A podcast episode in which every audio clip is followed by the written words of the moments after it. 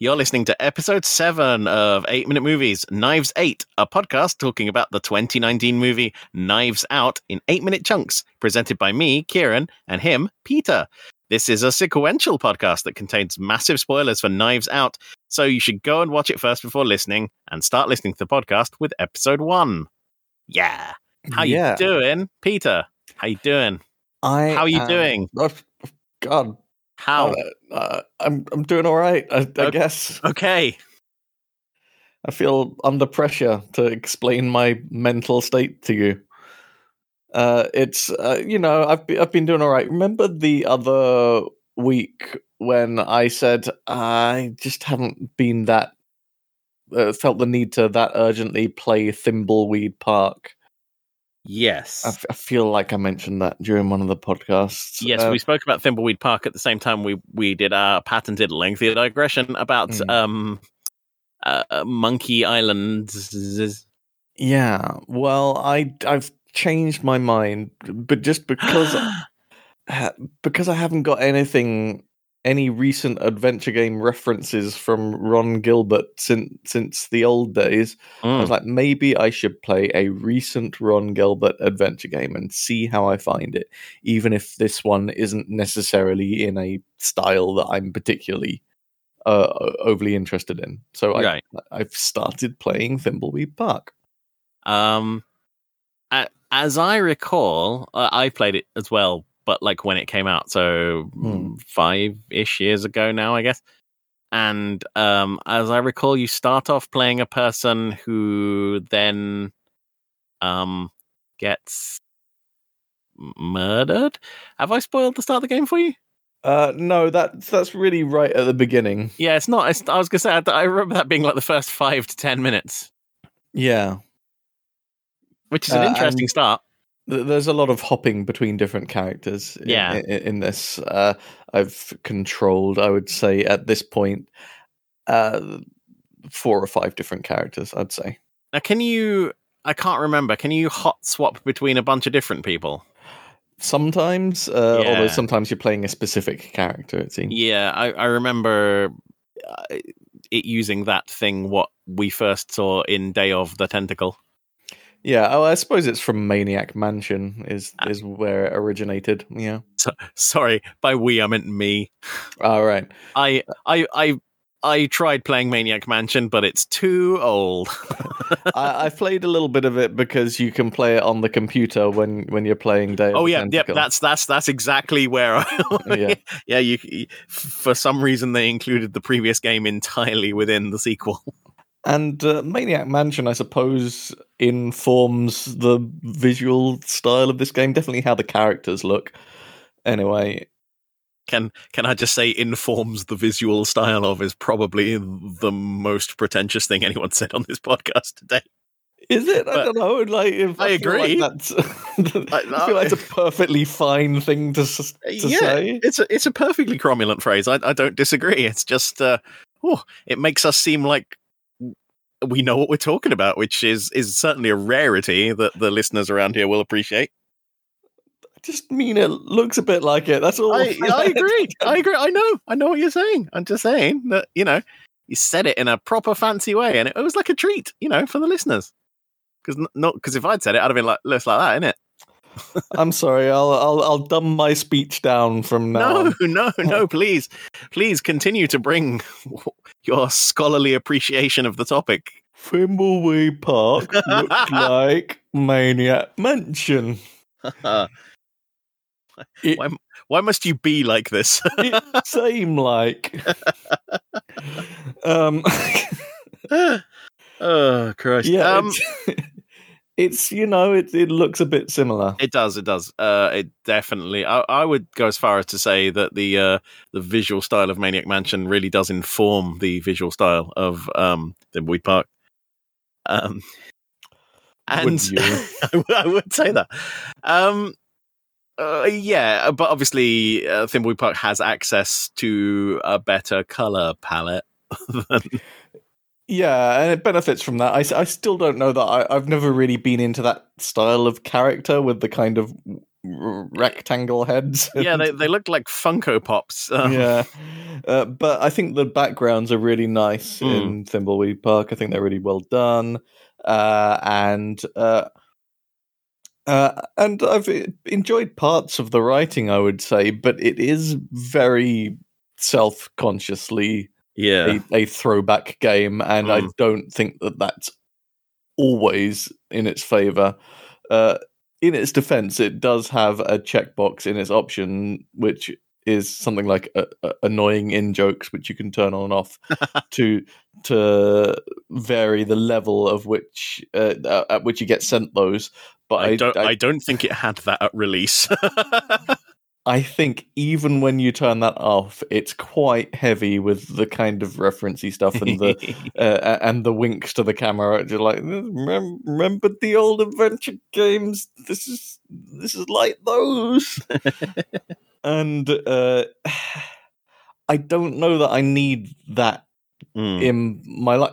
My life. I think it's it's supposed to endear you to the game by reminding you of the old games, but I think only kind of just reminds you of how much time has moved on since there. Uh, and I think it would do better just by kind of trusting its own atmosphere and its own world a little more and just running with it a bit rather than constantly going, hey, the adventure games, they're here. Yeah, I mean, I, I played it, but um, uh, I, I think we discussed it briefly the other time when we were talking about Monkey Island. But um, I, don't have the same nostalgia for that specific brand of um, point and click adventure as as it's looking for. I mean, my, my experience in the genre has been from like full throttle onwards, where they are condensing verbs down into little tiny things, you know, like a tiny list of things. So you don't have to obviate the rhinoceros or something, you know. Um, uh, because oh, let's face it, all the verbs are just a holdover from text adventures, like yeah. where you actually wrote stuff down and it did it then. Yeah, and over time they've kind of figured out that the only things that you really need in adventure games is like an in- inventory of items and a use verb, basically. Yeah, in- inventory and use. I was, was going like- to say pick up, but but that's just use. That's just a different use. Yeah, it's just a different sort of use, really. Uh, Mm. there's maybe edge cases where you need a bit more than that, but not enough to overclutter the interface in in, in the way that they uh, they used to do. And I think that most people who are involved in designing adventure games have sort of come round to that Mm. way of thinking over time, and and I agree with that. Yeah, um, the newer ones definitely feel a lot more fun to play, like um, with the simpler interfaces. Yeah, it's it's just uh, it just streamlines it a bit and just doesn't have you wondering if you're not in one of those weird edge cases where turn on is a useful verb or whatever. Yeah. Um, the puzzles in, in this uh, in Thimbleweed Park so far have been uh, th- they've been decent. I've, been able to work out most of it so far. Mm. Uh, I've enjoyed some of the characters; they're quite fun. The writing in it is quite fun when it's not being overly Nudge, nudge, wink, wink. yeah in that way but uh, it, it I, I I quite like it i'm intrigued by the story i'm interested in where it's going uh, uh, and i think that now that this kind of thing that is really consciously a, a, a throwback is out of ron gilbert's system Mm. uh, he's probably going to do less of that in, in monkey island Uh, and you, I think he's already hinted that he'll do less of that. you think you think he needed to get it all out. yeah, I, th- I think he just wanted to write uh, something that was just very heavy on the in the throwback territory, and I Hmm. think uh, both having done that, but also having Dave Grossman as a as a writing partner on this, I think they'll keep each other in check a bit more, and uh, and I think it'll it's going to be better for it. So um, it's it's made me uh, in a funny way, it's made me a bit less wary about um the next Monkey Island because Mm. I feel like okay, they've done this now. That these things that they've done in this game, they'll be less tempted to do in uh, in a Monkey Island where it doesn't really belong. It, it's a different kind of atmosphere in Monkey Island, and it, it- you don't want it to get crowded out by just in jokes. Hmm. So, what about you, Kieran? How are you? A Uh, went a bit Canadian there. Uh, I'm I'm I'm doing fine. I'm doing fine. I'm currently uh having a bit of a spring clean, throwing away old stuff that is just cluttering my area. okay, Um, media area. uh, it- currently, yeah, I'm quite hemmed in by uh, Mm. by books. It's mostly books. I I I looked at some books and I was like, these books are, are books that were given to me as a child. I've never read them. Why are they still here? What, Hmm. what am I supposed to do? Hold these books until the day I die? Is that is that the deal? so no, the the books are uh, the books are all. A man is coming to collect the books and take the books away, where they will be rehomed or recycled if they're just garbage. That's that's that's the book deal. But you know how it is when you're tidying and uh, you find stuff that you were super into a long time ago, and then you get a bit derailed. Uh, or is this just a um, neurodiverse thing? I I don't know at this point anymore. Um, Uh, I, I can I, I don't think I've really been in that situation because I haven't had to clear out very often, but Mm. I, I can um, I can imagine it. Yes. so so I, I discovered my collection of choose your own adventure books. Ah. and oh oh boy uh, have i been picking my way through some of those um yeah. I- oh, I, had a couple in my day. Yeah. Mm. oh, they were they were they were my absolute favorite uh, as a child i could spend i don't know hours just sitting there flicking through trying different things um Now, are, are these the kind of original branded kind of choose your own adventure? yeah yeah I, got- I, I got a lot of those as hand me downs from my brothers and sisters and um uh, I don't know why I pluralized them actually because I've got one brother and one sister. I, uh, Mm. um, but uh, yeah, it, so it's a it's a big supply of them. A lot of them were published before I was born, um, Mm. but uh, they're they're still they're still fun to flick through. Uh, I I think my favorite branch of it is like they they went away from the choose your own adventure and came up with the time machine, which is is just choose your own adventure except in the past. They they pick up they pick a point in the past.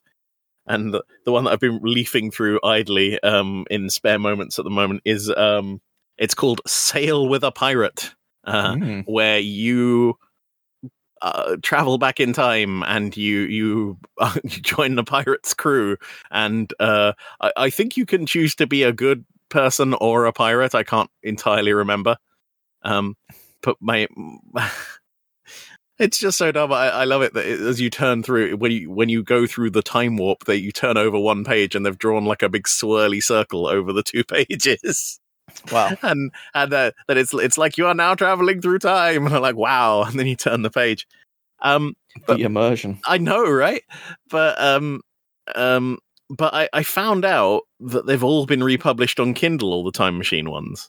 Okay. And I'm like, how does that work? I mean, because flipping to a page is easy-ish with a book. It's fucking nightmare on a Kindle. Um, Can't you do links on a? you can do links. I haven't got one yet, and I'm I'm tempted to buy one just to see if they've if they've done it properly, which is to like use hyperlinks to jump about from page to page. You'd hope so. If they'd done that, they, they, then yeah, that'd be great. All, all they need to do is is figure out a way of reintroducing uh, the thing which all seasoned choose your own adventure book users know, which is to uh, that that you got to keep your finger in in the previous page. So when you go to the next one, you can see if it was a terrible disaster, and then just go back to where you, Right. this is this this is uh, save scumming, but for books. yeah. Absolutely necessary. Uh, I had a, a handful, I think, of choose your own adventure books when I was growing up, but they were never like that. Uh, the original kind of line of choose your own adventure books. They were just other right. brands of that. And the annoyingly, the only one that I really remember fairly clearly is this one that I had where you manage a football team. which And- um which which well-meaning but um you know lacking knowledge about you as a person relative bought that for you do you think Look, I feel like it, it at at the time that I had it, I was not yet at the age where I had firmly decided that I w- was not and would not be into football. um, so I I remember whiling away some time with this, and Mm. you there was a, a dice included this with this one. This is one of the ones where there are rolls involved, so it's not just choices, uh, and you would recruit different people onto your team and they all had their own cards which had stats on them and things like that. And you uh, depending on how you did in the various matches you'd end up going up and down in in, in the league and you'd have to try and win. It was uh it was sure a good time for a budding football enthusiast. Uh, but I'm sure I had other ones as well, Mm. and I'd have zero memory of any of the other ones except for this uh, this football one. what a weird what a weird choice I, I i wonder why that's the one your mind is fixated on Mm. see i just i've just picked another one up out of the crate and um this this is definitely one that i was i was super into as a small child uh, um make your own adventure with doctor who the search for the doctor Mm. The year is 2056, and the Doctor is trapped in toroidal stasis by arch enemy Omega. But help is at hand from the Doctor's old friend Drax and K9, and you.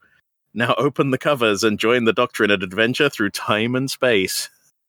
What's toroidal stasis? I don't know. Sounds painful. It definitely, it definitely did teach me the word toroidal. Um, you know, meaning like a toroid. Uh, Mm. oh fuck.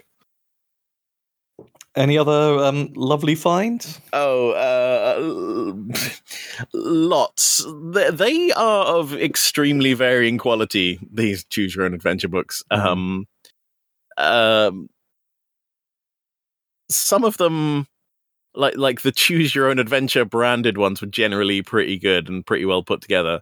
But like some of the knockoffs are just like a random thing happens. What do you do? Turn to these different pages. But um, there there were two reasons actually I wanted to bring up these choose your own adventure games. Well, three reasons if you include the fact that I saw them recently and we were desperate for opening content for this podcast. yes. Uh, spoilers. Um, the reason number two is that something we'll be talking about later in the podcast. Ooh, hashtag wait bait. We we're we're using it. That's we we are we are in fully intending to replace the word foreshadowing. Um, I I don't think this. I think foreshadowing is too grand a term for for whatever we use it for. Yeah. But the third thing is, I'd like to talk to you, Peter, about War with the Evil Power Master. War with the evil power master. War with the Evil Power Master. So they've started turning old choose your own adventures into board games, haven't they? They have, and I fucking love it. I am fully on board for this shit. it's it's self indulgent AF, but I'm I'm here. so uh, we started playing a different one uh, a while ago, and it was very cool. Uh, but I, I think the uh, the disadvantage of it is that it's fairly linear. It takes a while to get through, uh, Mm. and the plot seems to, at least so far, follow a fairly uh, f- uh, linear path where you you solve one bit of the plot and then you go to the next bit of the plot and and you carry on in that fashion. Yeah. Um, but uh, we recently played War with the Evil Power Master, and in that one, I think the nice thing about it is that it it feels like we might be able to play it a number of times without doing too much repetition. Yeah, I, th- I think they've they they looked at the feedback from the first game, which was that basically, while it's fun, you can only really play it two or three times because there is a set path all the way through it. So whenever you deviate from that path, you know, like, uh, is it spoilers to talk about this? Like we we found a path that that led to a death, and so now we know for any future playthroughs that we shouldn't go down that path Right. but um um, War with the Evil Power Master has more randomization aspects to it. Like there's six different, pl- well, nine different planets, I think. And um, at the start of the game, you randomly go to one as your first, and then you get to choose which planet you go to next. Um, so you know, you could definitely there's definitely a lot more play through ableness. That's a word. Uh, replayability, I think, is what people generally call it. But Mm, I, th- I, th- I think if you fi- I think if you check, they're using uh, play throughableness now.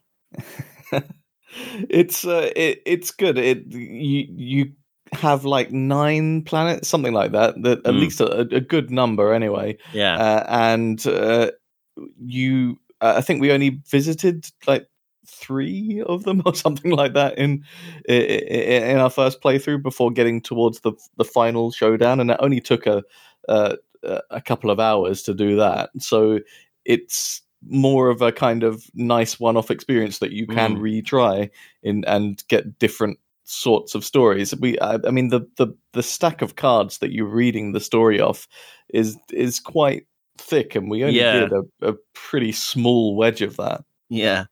Uh, oh, plus also, um, you you are you, you have characters. There are four different characters, and Ah. and you, you you collectively control them and they have different specialities so you you get to decide who does what challenge and that alters the outcome Yeah.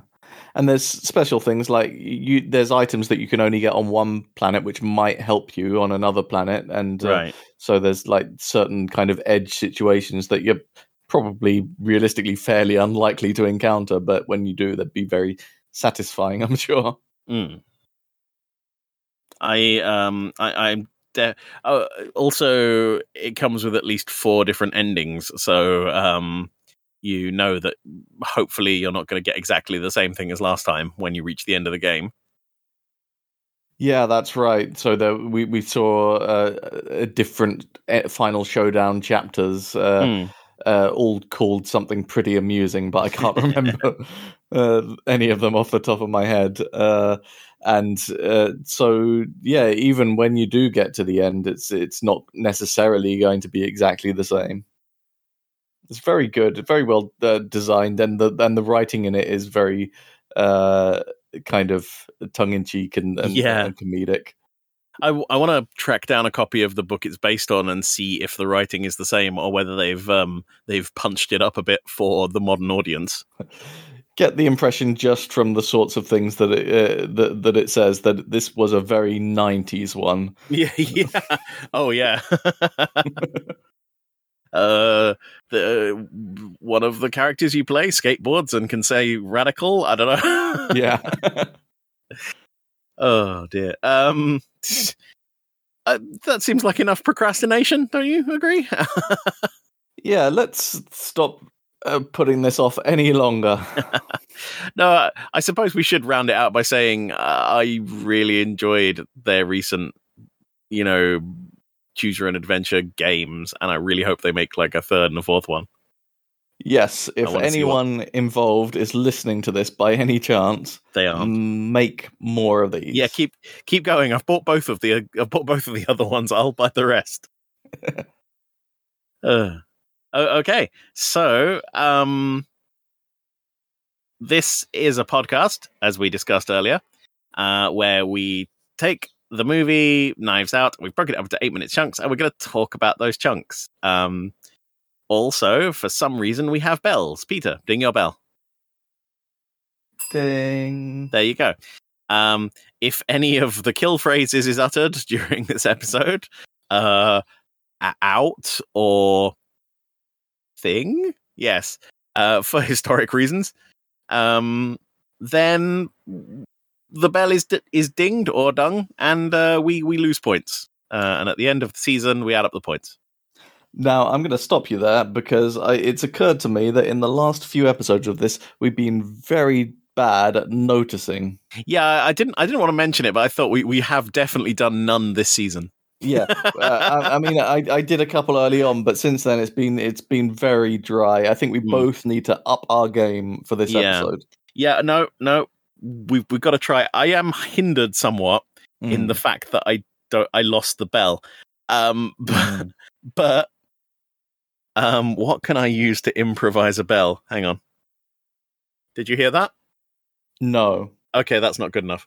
Um, I, I tell you what, I, I will simply say ding loudly like a fucking imbecile. And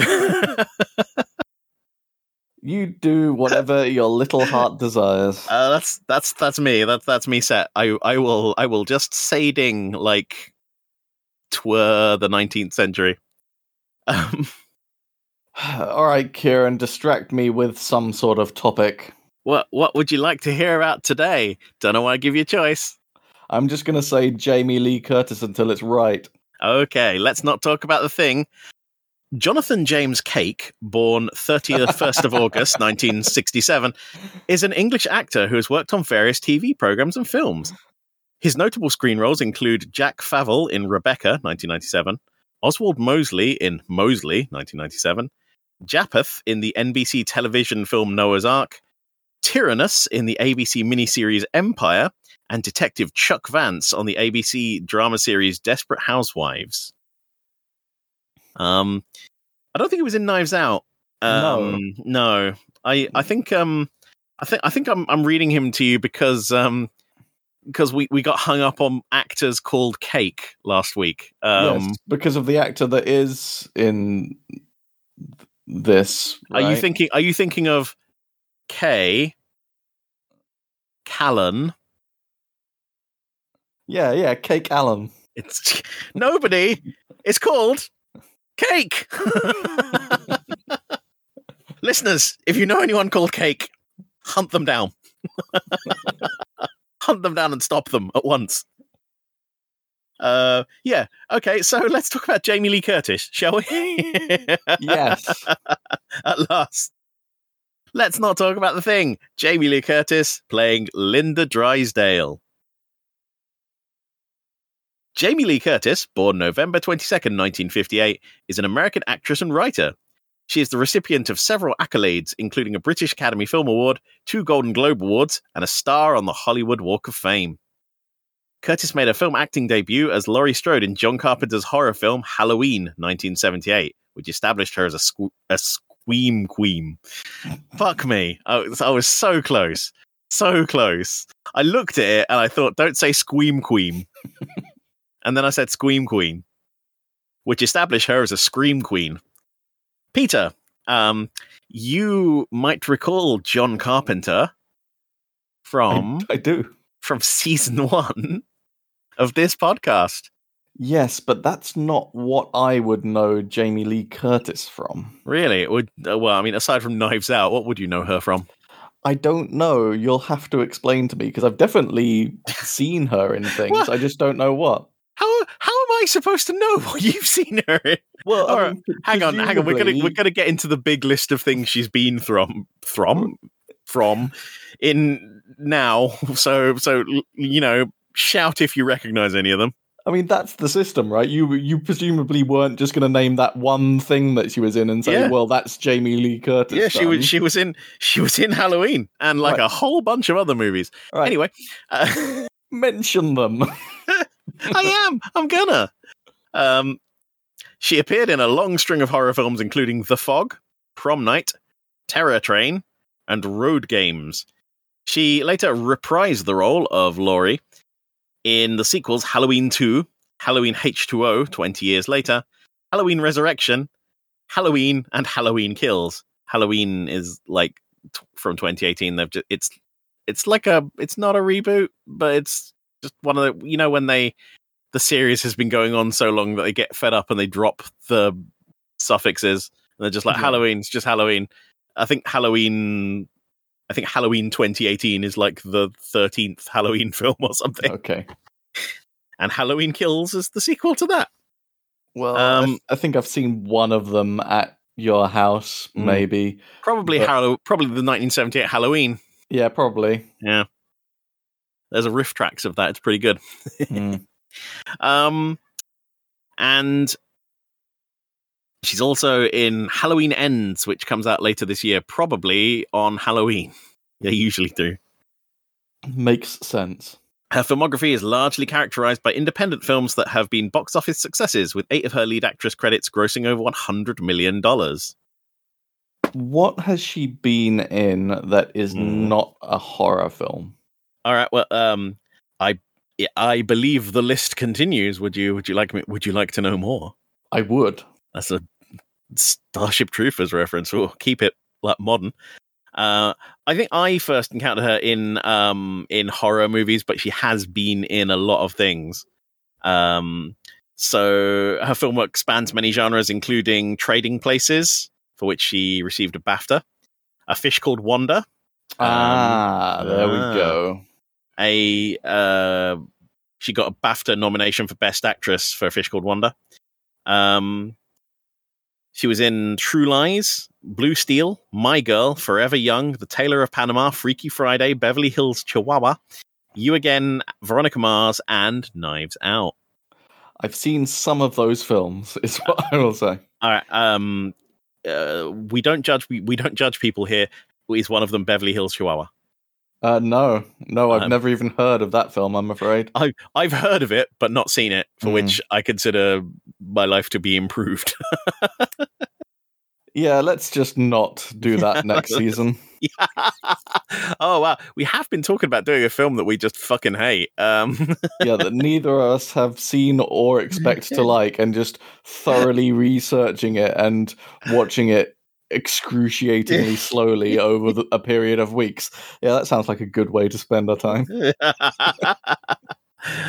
look, look this this podkind podkind this podkind is already like a, a borderline cry for help, um, especially from the fact that I called it a fucking podkind. Um, what is a podkind, listeners? If you know what a podkind is, stop. stop stop sending out the messages that interfere with my brain. Um, Jamie Lee Curtis is the daughter of Janet Leigh and Tony Curtis. She's married to Christopher Guest, with whom she has two adopted children, Annie and Ruby. Um, Didn't know that. due to her marriage with Guest, who is the fifth Baron Haden-Guest in the UK, Curtis is a baroness formerly entitled to the title Lady Haden-Guest, which she does not use. Hmm. Uh, she has written numerous children's books with a 1998 release, Today I Feel Silly and Other Moods That Make My Day, uh, making the New York Times bestseller list, and she is a frequent blogger for the Huffington Post. I didn't know most of that stuff about Jamie Lee Curtis. Yeah, uh, that's that's why uh, the Wikipedia article that I just read verbatim starts with "and writer." Look, on one occasion, I had the Wikipedia page open at the same time that you were doing your uh, your your summary, and I realized how close it was to the Wikipedia page, and it kind of spoiled it for me. So I don't do that anymore. well, l- look, what what do you want me to do? Completely write an independent bio of all of these people? What do you, do you want me to call them and see if they'll come on the show? Because I they won't. I want I've you to have a little bit of fucking self respect, is what I want. Look, I'm just saying, Wikipedia is there. You can use it as a primary source. Don't care what your teachers say. You can just just put Wikipedia in the citation, and it's fine. No one will notice or care. All right, kids. Uh, if you're listening to this podcast for um, educational advice, then I can't help you. N- No, what you're supposed to do is go to Wikipedia and then find one of the cited links on Wikipedia and use that. And Yeah. then nobody checks cited links. Nobody cares as long as it's not obviously wrong. As long as you don't link to IMDb or Wikipedia, they're fine with it. Whatever you say is fine. Um, that's academia. Um, I feel like we're drifting ever Gee. further from the scope of this podcast. I, I think it should be clear to the listeners by now, three seasons in, that uh, the scope is just whatever the fuck we want to talk about for 45 minutes and then some vague waffle about the movie we've chosen. Oh, I just saw the bell. Huh. Never mind. Um, what did it fly past or something? Like what? I just noticed it, but it's too far to go and get it. You'll have to deal. Did it just crawl past like on the back of a mouse or something? It turned towards me and it said, Kill me. It's uh, perhaps been inhabited by a hermit crab. Um, why why must you insist on judging me like this? I mean, I just Well- know I just noticed it. It didn't like hover by of its own accord like it was chalky. I don't know. I don't know. It's just something about the way you said it that made me think that it would. You just f- uh, fleetingly spotted it, and it's gone off on its met way again. Now, uh, never mind. You'll catch it next time. I saw it as it was being pulled out of the airlock into the cold void of space. Like, oh well, never mind. We'll we'll pick that one up on the salvage run. Um, so if you're quite finished, uh, it's it's time for us to start watching the episode. All Now. right. Now, now, last time, um, we asked you if you're seeing this for the first time, who do you think is the murderer and how done it? Uh, Mm. And you you said same. There was no particular change last time. You still think it's Marta uh, with the medicine, Yeah. um, which is fair because we have just watched that happen. yes. Um, and you said, what happens next? There's exploration of the outside grounds, shenanigans with a bit of broken trellis. They're going to try and get the CCTV video, and Marta will try to sabotage that and her footprints. So, I'd say you, you, you're, you're 75% right this time. Yeah, so we do start to see some of this stuff towards the Mm. end of this segment, but there's a little bit of a conversation that uh, uh, happens beforehand, which means we don't get to all of it. Yeah. All right. So now it's time for us to watch minutes 48 to 56 of Knives Out. Yeah. Marta starts to panic, and Fran and Meg take her out of the room to calm her down. Meg asking Fran if she still has her stash. The um the room here, which of course, as we established in our previous game of is this a set or a real location? Uh was like a real place. Uh and they had a priceless tapestry along one wall. Mm. So they made the production team made a little paper sign just out of you know the camera's line of sight that said, um, "This is like 400 years old. Please do not touch it." just just to make everyone be constantly aware that when you're moving those cameras around on the dollies that you shouldn't be smashing up all this precious stuff. Do not rip the tapestry. yeah. Oh my god. I um uh, I know movies do this stuff for veracity, but when when you hear about them accidentally breaking something oh, oh, that's important for cultural or historic reasons, you're like. I'm thinking specifically of Kurt Russell and the guitar from um, the Hateful Eight. Do you know about that? I don't. Oh, so um, they were lent a guitar. Like the Hateful Eight is a um, is a Western uh, story, and I, I'm we maybe mentioned it when we were talking about the Thing because it's basically the Thing if the Thing was a Western. You you have mentioned it. I do want to see it for that reason, actually. but I Yes, it's it's a really it. it's a really good movie. Uh, it's very gory because it's a Tarantino film, but you know, still very very good. And um, uh, they were loaned like a, a guitar that was something like 250 years old, um, t- for to use as part of the production. And um, w- during a scene in the movie, like one of the actresses is playing it, and Kurt Russell grabs the guitar off her and smashes it. And um, they, the prop master, messed up.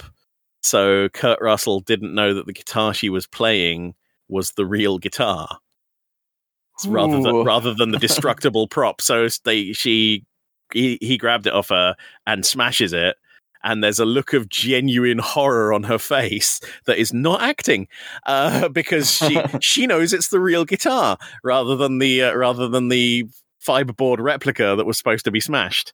Uh, and yeah, it was this huge mix up, and they they kind of crapped out on the explanation. Uh, so so they called up the Martin Guitar Museum, who are the, the people who, who lent them the guitar, and told them, oh, it was um it was broken in an accident on set, uh, and just not specifically what happened. Uh, Mm. uh, so the, the guitar was 145 years old, uh, and they they got like the cash value of it back, but they were like, "Oh, it was a it was a priceless artifact, which is just gone now, uh, and now we'll be we'll be a lot stricter on loaning things to film productions, which is kind of bad as well. Yeah, a horrible thing for all people involved. And it was just like a genuine accident, like like. But I really wish it hadn't happened. mm. Oh, where where were we b- before we, we went into this lengthy digression? uh, I don't know. We were probably Tapestries. you were talking about tapestries, which is related to you were talking about the room that Yes, the the room. uh, the drawer with the clock is not in. the not the Johnny Wiseau film, though. We, we will never talk about that. Mm. Um, in another room, Meg takes joints from a drawer under a clock, lights one, but says they're all too old and dry to use. I wonder whether this uh, little stash area will come into play later. Hmm.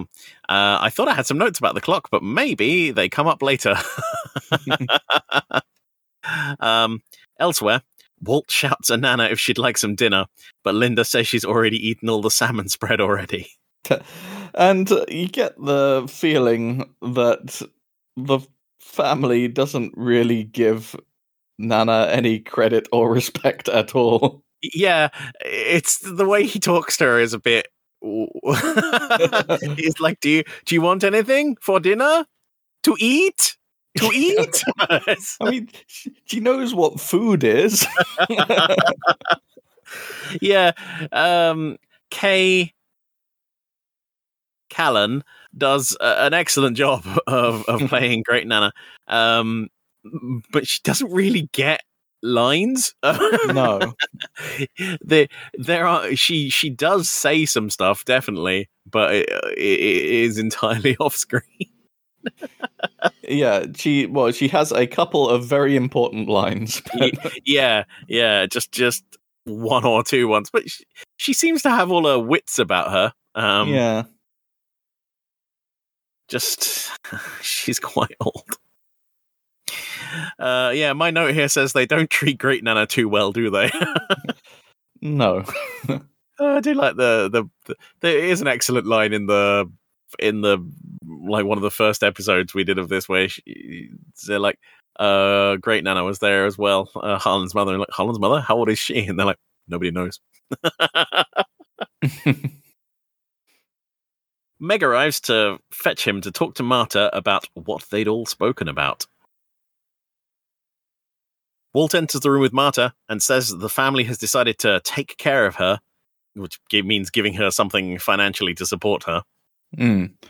Uh, and like, uh, you see this bit, and you- you're like, okay, I guess it's a nice gesture. Like, Mm. it you'd you'd think, but uh, also a kind of easy one. That so they they they all believe themselves to be rich or about to be set for life, Hmm.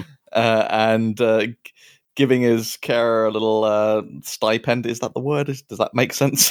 um, yes.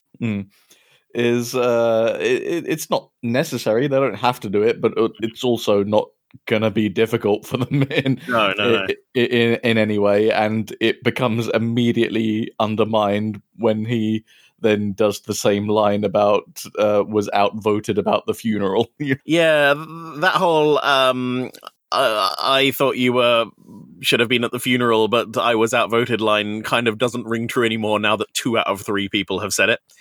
Um, uh yeah that that's definitely true and I think um, I think what you were saying, uh, you know, about them deciding to give Martha that money.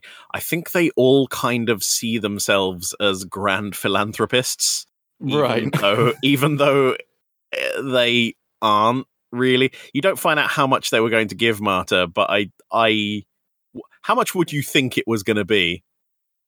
I I mean I they say take care of um, wh- which is vague that could just mean that that could mean i- i- entirely make sure that she's free of financial uh, worries for the foreseeable future I- or I- that could mean that they're just they're, they're gonna give her a little something something I, I reckon they're going to give her a couple of grand. That's uh, that's Mm. where I'd be at if, because you know they're about to receive what is essentially limitless wealth, and Yeah. uh, they all sort of see Marta as beneath her, beneath them, even if they don't think it, you know, out loud, so to speak. They they all do uh, from their actions, especially Richard. Yeah, she's only part. uh, she, she's only treated like part of the family when that's convenient. absolutely, absolutely. Uh, also, we get another shot of the Harlan picture here that's uh, slightly different from last time. Oh, I, I didn't notice the difference. Uh, later, Marta leaves and walks out onto the darkened patio. A lighter strikes in the darkness, surprising her. Blanc is sitting in shadow, lighting a cigar. Uh, this little scene is a homage to Apocalypse Now, apparently, uh, which I saw so long ago I don't specifically remember it, but sure, okay. Um, he does seem like the sort of person to sit brooding in the dark, waiting, doesn't he? yes, definitely. they talk about the case. How Blanc knew Harlan. Uh, he knew his father, a police detective, and his father respected him. And that he still thinks something is afoot. uh, it's an odd little detail about his father, I suppose. Here, I never really kind of picked up on it before when I've watched it, but Mm. uh, uh, yeah, I guess that's interesting. I don't know why they would feel the need to make that connection, considering that it, it ultimately doesn't really have anything to do with the story. Is it just supposed to be a red herring? Mm, I don't know. I, th- I think it. I think it's more just to um, give Blanc some emotional investment in the case, maybe. Hmm. Yeah, maybe. yeah. because you know Harlan was a friend of his father's, and now he's dead, and maybe he could do something to prove that this wasn't just the suicide that it appears to be. You know, Mm. um, uh, uh, okay. Uh, do we want to argue with internet nerds? All right. Right. Okay. Do do we want to do that? Is that is that what we want to bring to our lives? Uh, sure, let's do it. Do you think him saying a foot is a reference to the fact that he knows that Marta's got blood on her foot? I mean, I would say no. It's just a, um, a coincidence, and it's just because later he calls Marta Watson, and it's more about that. Yeah, I, I reckon it's more of a Sherlock Holmes thing than a than a foot to blood reference. But fine, whatever. that- that's what I would say. Except that he also mentions feet again later in this scene, so Oh, maybe he is hinting at her with little foot references in a playful sort of way. Does he? I don't remember the second. He. Uh, he says something like the answer falls at his feet. feet. Oh yeah, he does, doesn't he? Oh, Hmm. dirty little fucker. um, he mentions that Harlan's detectives dig like truffle pigs, but he anticipates the terminus of Gravity's Rainbow. Hmm. Uh, they talk about Gravity's Rainbow, a 1973 Thomas Pynchon book that nobody has read. Have Yes. Have you read it? I haven't, but I've heard the title. I, I haven't read it, but I've heard the title. Uh, I heard it Hmm. on The Simpsons. Um, and and then this. Uh, the Pulitzer Board described the book as unreadable, turgid, overwritten, and obscene. well, I am going to continue to not read that. I know, right? Uh, Blanc agrees that nobody has read the book, but he likes the title, which he likens to the arc of a murder mystery. Blanc Hmm. will talk more about arcs later. Mm. Ooh. Oh. Ooh. Or shadowing. No, wait bait. That's it. I called it the right thing instead of the wrong thing. Fuck. Um, I think when we do it, it's weight bait, but when a film does it, it's foreshadowing. foreshadowing. Oh yeah, yeah. Okay, that makes sense. Good. Um, Blanc says the medical examiner wants to close the case as a suicide, but he's convinced Elliot to keep it pending for 48 hours. He's like, Oh, it's 48 hours in movies, you know. Oh. Um, Hmm. I, I was thinking about two other movies, uh, 48 Hours and Zootopia. Uh, so, like, they're all, anytime there's a cop thing involved, it's like, you've got 48 hours, McKenna dear, or I'll have your badge and your ass.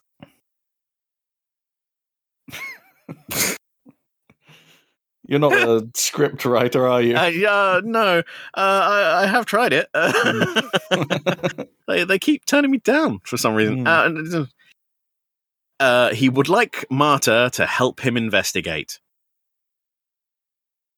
Blanc tells her that he's a machine that unerringly arrives at the truth and that she has to arrive tomorrow at 8 to help him investigate. Hmm.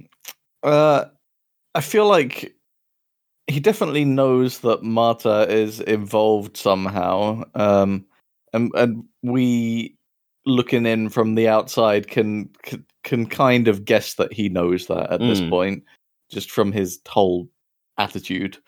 Uh, but I also think that he does he is being genuine when he he's kind of expressing his belief in her kind of good character as well. right. Yeah. Uh, so he must already suspect that there's more to this story than just she did it. Right. Um Rian Johnson mentions they're doing the Columbo thing here, revealing who the killer is early on and attaching the detective to them while they figure it out. Uh, but if you can make it seem like the murderer was in the right, then the relationship is inverted because now the detective is an antagonist, even if they're a sympathetic character. Mm, So yeah. yeah, we we we like Blanc and we like Marta, but at, thi- at this point, we definitely want Marta to win more than Blanc. Yes, we Yeah. want her to get away with it at this at, the, at this stage in the story. It was just a simple mix-up, you know. Yes. Later, Marta arrives home where her mother is watching Murder She Wrote, dubbed into Spanish. Fair enough. Um, the episode she's watching is "Who Threw the Barbitals in Mrs. Fletcher's Chowder" um, from 1998, uh, and it's about a dinner party where someone at the dinner party gets murdered. Well, I guess it's poison. Mm, to- on brand. Fairly appropriate. Marta sits down on the sofa, and her mother pats her back reassuringly. The camera slowly zooms in on her as we flash back again in Marta's memory. Harlan says he knows there'll be something he's missed, but she has to do what she has to do to beat it without losing her soul. He pushes her out of the room, and she spends a few seconds agonizing on the stairs before coming back inside and saying that she has to help. So she gets some good expressions here where she um lots of different things go past on Ana de Armas's face uh while Hmm. in in just a second or two while she's outside in the corridor I'm like oh it's really good performance of someone who's agonized about exactly the situation I mean if you push me into the situation I would be flummoxed as well Yeah, I mean, there's the the problem that she ultimately ends up with is that there's not really any decent alternative apart No. from going on going along with the plan that he's put together. No, no, no. Harlan, lying on the distant couch, tells her that if she does everything he says, everything will be just fine, and he slits his own throat. Oh. He's uh, he's got tears in his eyes. Did you notice that? Uh, I I didn't really notice it. I, I guess I guess thinking back at it, I I can see it. Yeah. Hmm. So, um, this is something that got edited a, a lot to get the PG thirteen rating. Um, originally they wanted like a, a splash of red towards the camera, like uh, something abstract rather than like a big gush of blood, just to Right. show that the blood, you know, flew some distance. Yeah. Um, but that absolutely was not going to fly with any of the uh, any of the re- rating boards. right. Um, so they just left it completely as it is. I guess that this moment needed to happen in order for the blood spot to be explained. Mm. Uh, but still, this is a fairly uh cold thing for even Harlan to do just do it right in front of his friend Yeah, who is Um, already in distress I mean, his last words are something along the lines of, um, "If you do it all, if you just do what I say, everything will be fine." So you know, he's still thinking of her I as mean, he kills himself. he is but he's also even acknowledged himself that he'll definitely have missed something so she's going to have to think on her feet a bit so it's it's not like in the bag no. Uh, Marta stumbles back out onto the stairs in shock, sitting and panting with tears in her eyes. Um, Rian Johnson says this is his favorite bit of Ana de Armas's performance. Um, and yeah, she she really does knock it out of the park with all of these little scenes.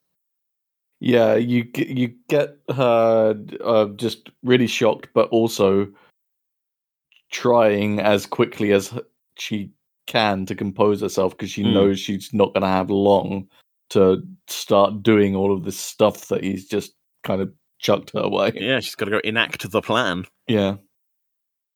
We leave the flashback back to a thoughtful looking Marta sitting on the couch. She holds hands with her mother as the camera zooms in on a tiny blood spot on her shoe with a dramatic sting. Oh no. It's a good sting. Yeah, it is really good. Um Mm. uh what is that? Is that is that like a violin? You're my music guy. Uh, I heard violins in there. I heard brass in there. Definitely, there's kind of a falling brass on the last note of uh, of that. Mm. Uh, it's uh, it's good. It's effective. Uh I like it a lot. I also noticed that in my notes I wrote there's a tiny blood spoot and, and Uh, you did. I wasn't going to draw attention to it, but since you've said it, I, I I I had a little giggle when I saw that while I was uh, looking through the notes. uh, blood spoot. Yeah. um, in my defense, the keyboard on my laptop is broken and will sometimes double up letters for no reason. So it's really fucking annoying. Um, blood spoot. The next day, in the morning, Blanc, Elliot, and Wagner wait by the gatehouse as Marta arrives. All Uh, right, so we finally get to the bit that I was predicting that we'd Yeah. start getting to. Yeah, there was. A, I think you missed a, a little bit of this um, bit where Harlan is like, "I will not have thought of everything. Let's, uh, you know, Yeah, just wing it. You'll do. You'll do. You'll do fine, champ." Um, Blanc whistles for her to come over, uh, except that it turns out that Daniel Craig doesn't know how to whistle. Um, but luckily, his bodyguard Mike can. So, and in this shot, the microphone is three feet off the camera to the left, recording his bodyguard whistling. how's your whistling? Um, I was thinking about this the other day, and I, I don't think I can whistle either. Mm. I, I I thought about it because I accidentally made a whistling noise when I sucked in some air, and I was like, "Is that how whistle?" And I was like, "No, that's not how whistle." Uh, well, I can only is uh, sure istle. I can only istle backwards. What's whistle backwards?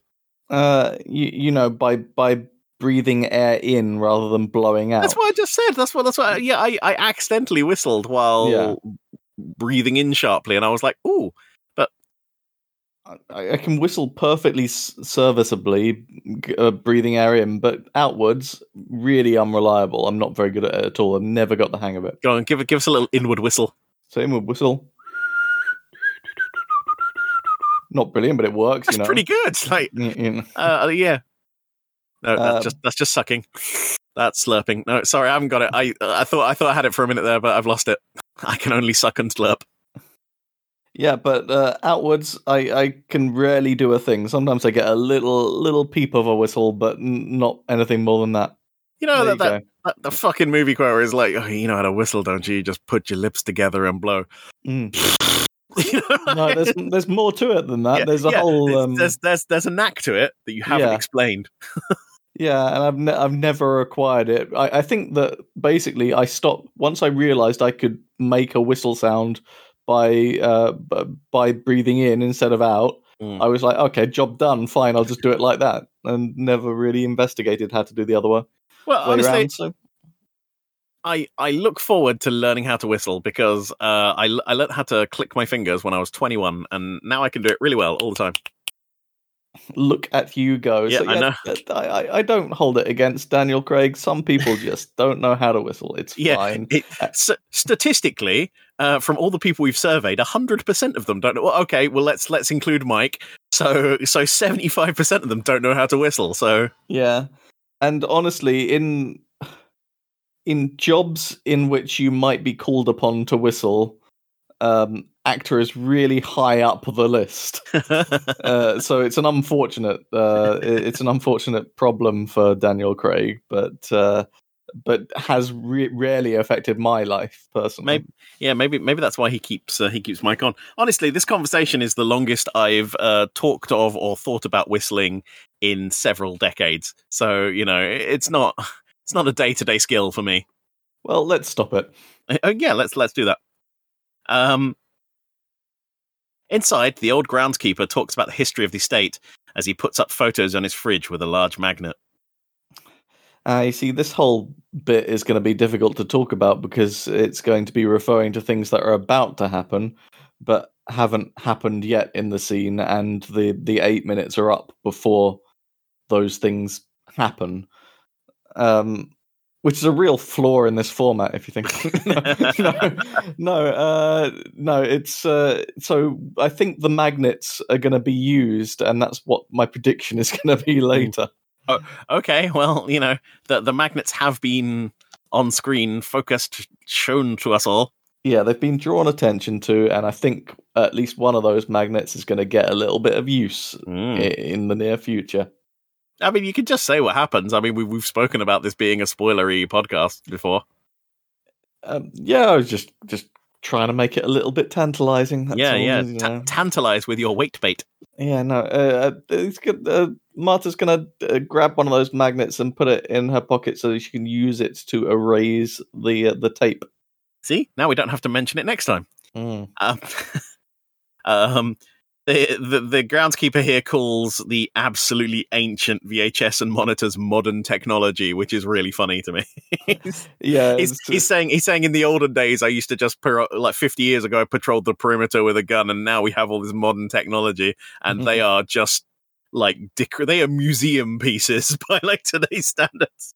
yes. Uh, I think. Well, is he? Because his his job isn't really that defined in. Uh, I- uh, He's he's their security guy, I guess. I get yeah, because I, I doubt that he like tends to the grounds or anything like that. Mm. He's just the security guy. So I think that this is someone that uh, absolutely has no business still having a job here, but uh, uh, Harlan has very kindly just decided to keep him on because the job he does is fine, and this way he gets to keep a job and have a comfortable life. Yeah, I mean, um, it's interesting as well as we will learn that the house is not has not been with the Thrombeys that long, so they kind of picked this guy up with with the house, I guess, and just kept him like a like a bookshelf or something. Yeah, they, they very easily could have just replaced him and the equipment with just some modern recording equipment and just something that's very automated, but but but he's chosen not to do that. yeah, it definitely feels like a foible of Harlan's. Mm. Marta looks at the screen here, and we hear Harlan echo in her head saying, "To avoid being seen, pull off the road after the carved elephant." She pulled off the road before, not after or before. before. um, yeah. So oh, Marta realized she's in trouble here. I think. Yes, uh, that will definitely come into play in the next episode. I was going to say it would be weird for anybody else to know exactly where the CCTV coverage of their large mansion house stopped, but probably not for Harlan. Mm. like this like like knowing exactly where the cctv blind spots are for a murder is like right up his fucking alley yeah, it's probably just something that he's idly thought about. yeah so um so the groundskeeper here um is called mr proofrock um i don't think anyone addresses him by name but he's in the script um and he is one of two characters from the movie whose names are homages to a choose your own adventure book Wow, it's all coming back round. I know. Hashtag waitbait. We deliver. Um, and it's it's book number nine, which is called "Who Killed Harlowe Thrombey." Do you have it? I do. Yes. I, You- although I, I did buy it for this. okay. I didn't. I, it wasn't just like happened to have it. Otherwise, I'm sure I would have noticed before now. It's called Harlowe Thrombey. I never knew this. Now, Har- Harlan Thrombey is obviously Harlowe Thrombey, Yeah. and Mr. Proofrock is named after a detective from the book called Proofrock. All right. Um, the book also centers around the death of a wealthy man whose extended family are all potential suspects. Hmm. You you know how I I jokingly talk about what we're going to do for the Patreon every every episode, right? I, I legitimately think we should start a Patreon and just play through this book as, ex- as exclusive Patreon content. uh, let's ask the listener. L- listener, would you pay us money? Yeah. To play through a choose your own adventure book. Only only has to be a pound a month. That's twelve pounds a year. If you give us, uh, let's say, five pounds in a month, you can make a choice for us. Oh, oh, that's good. I like that. Oh, um, yeah. I mean, I'm. I would say I'm like seventy five percent serious with this idea. let's let's talk about it later. But that's that's definitely why all the all- why all the you know preemptive talk of choose your own adventures. Yeah, I mean, if, if we like play it, it's just going to be us dying a lot. it, it feels like it's probably not the best idea to just uh, conceptualize and uh, uh, begin a Patreon while recording a podcast. we'll talk about it after the show. Yeah. Um, Mr. Proofrock is here. Is of course played. Do you recognize him? Before I say his name, Uh, I don't recognize him. No. Uh, he's played by M. Emmet Walsh, who is a very famous character actor. He has been in so many films; it would be very troubling to list them all. Um, Because when you said do you recognize him, I was like, I, I mean, not specifically, but I also feel like I might have seen him in things, and that makes sense. I mean, my- you mentioned that. my my go to for him is that he is the sheriff from Critters. Okay, I don't know that. Um, he, the, he's being played by Emmet Walsh, uh, but the role was supposed to go to Ricky Jay. Do you know Ricky Jay? Uh, no. Um, Unfortunately, he died during early production of the film, and um, what they did to acknowledge this um, was that the thing on the fridge next to where he's putting up the thing is a photo of Ricky Jay with a shotgun, which I thought was very sweet. Oh, Um, he played the cosmic owl in Adventure Time. M. Emmet Walsh.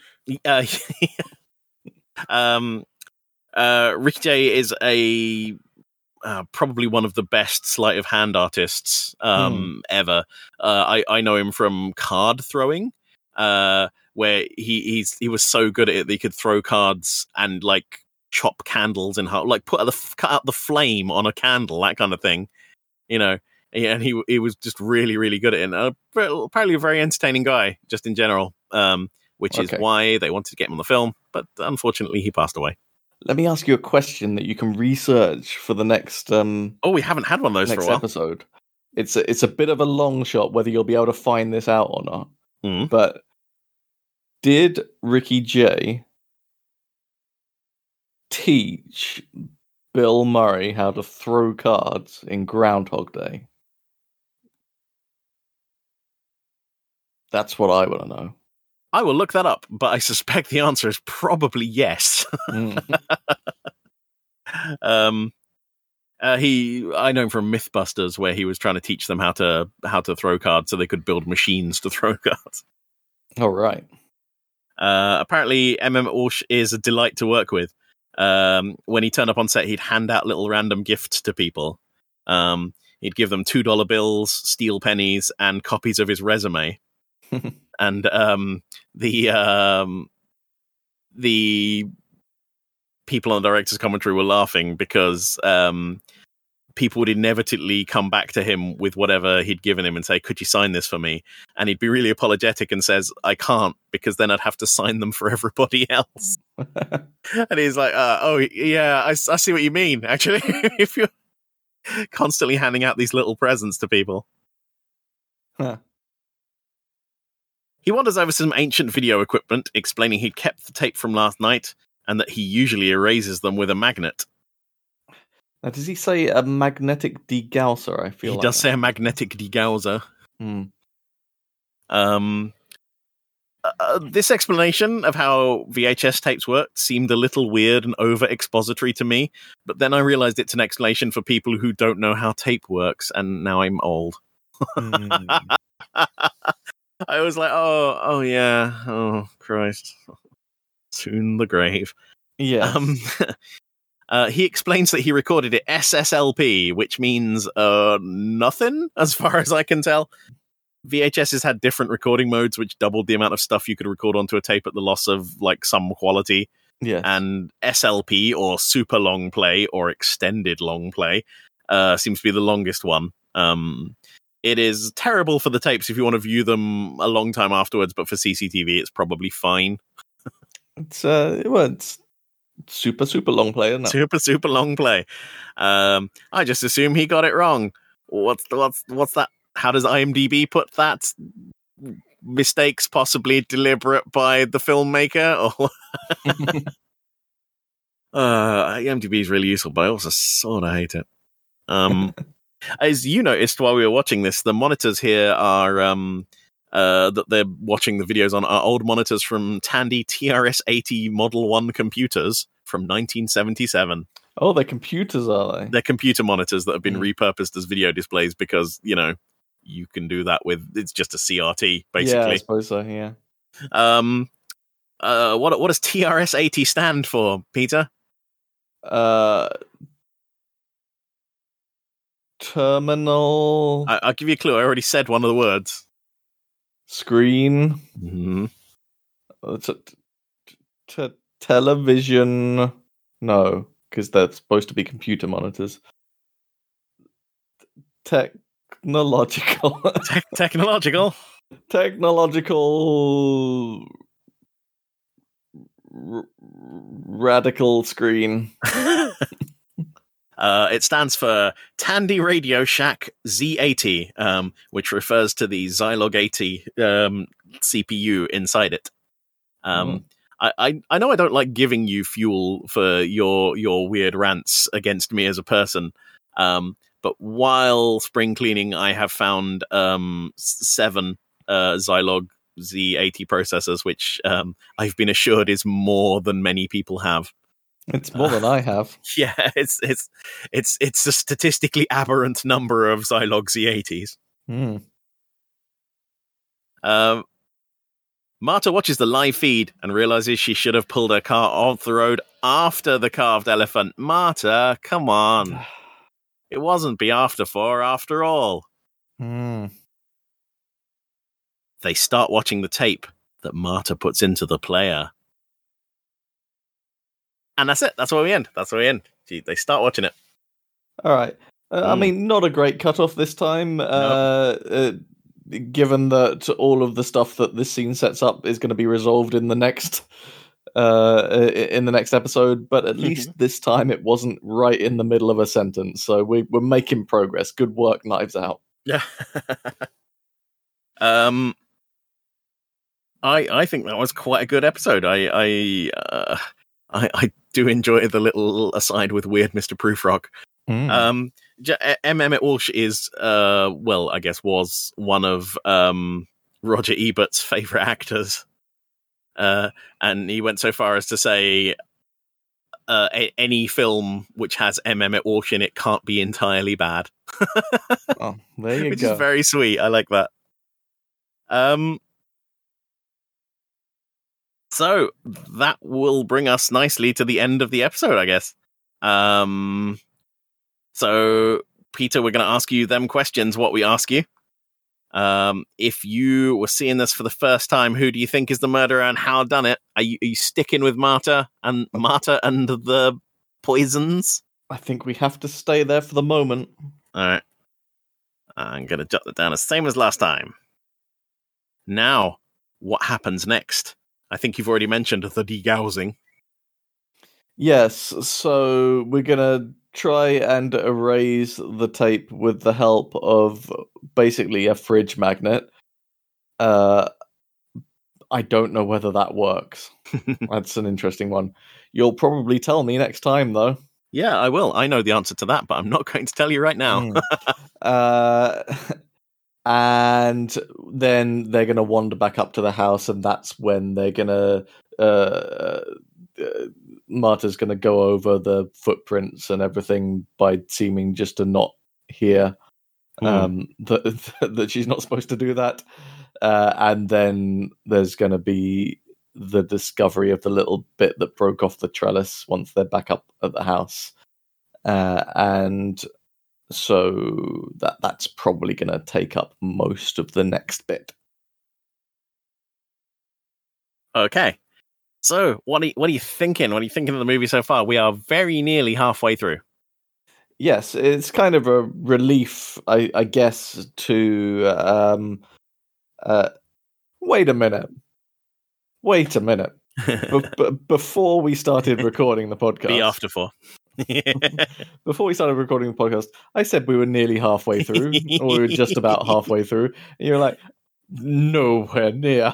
You fool, you cretin, uh, and uh, now you're you yourself are saying that we're very nearly halfway through. How dare you?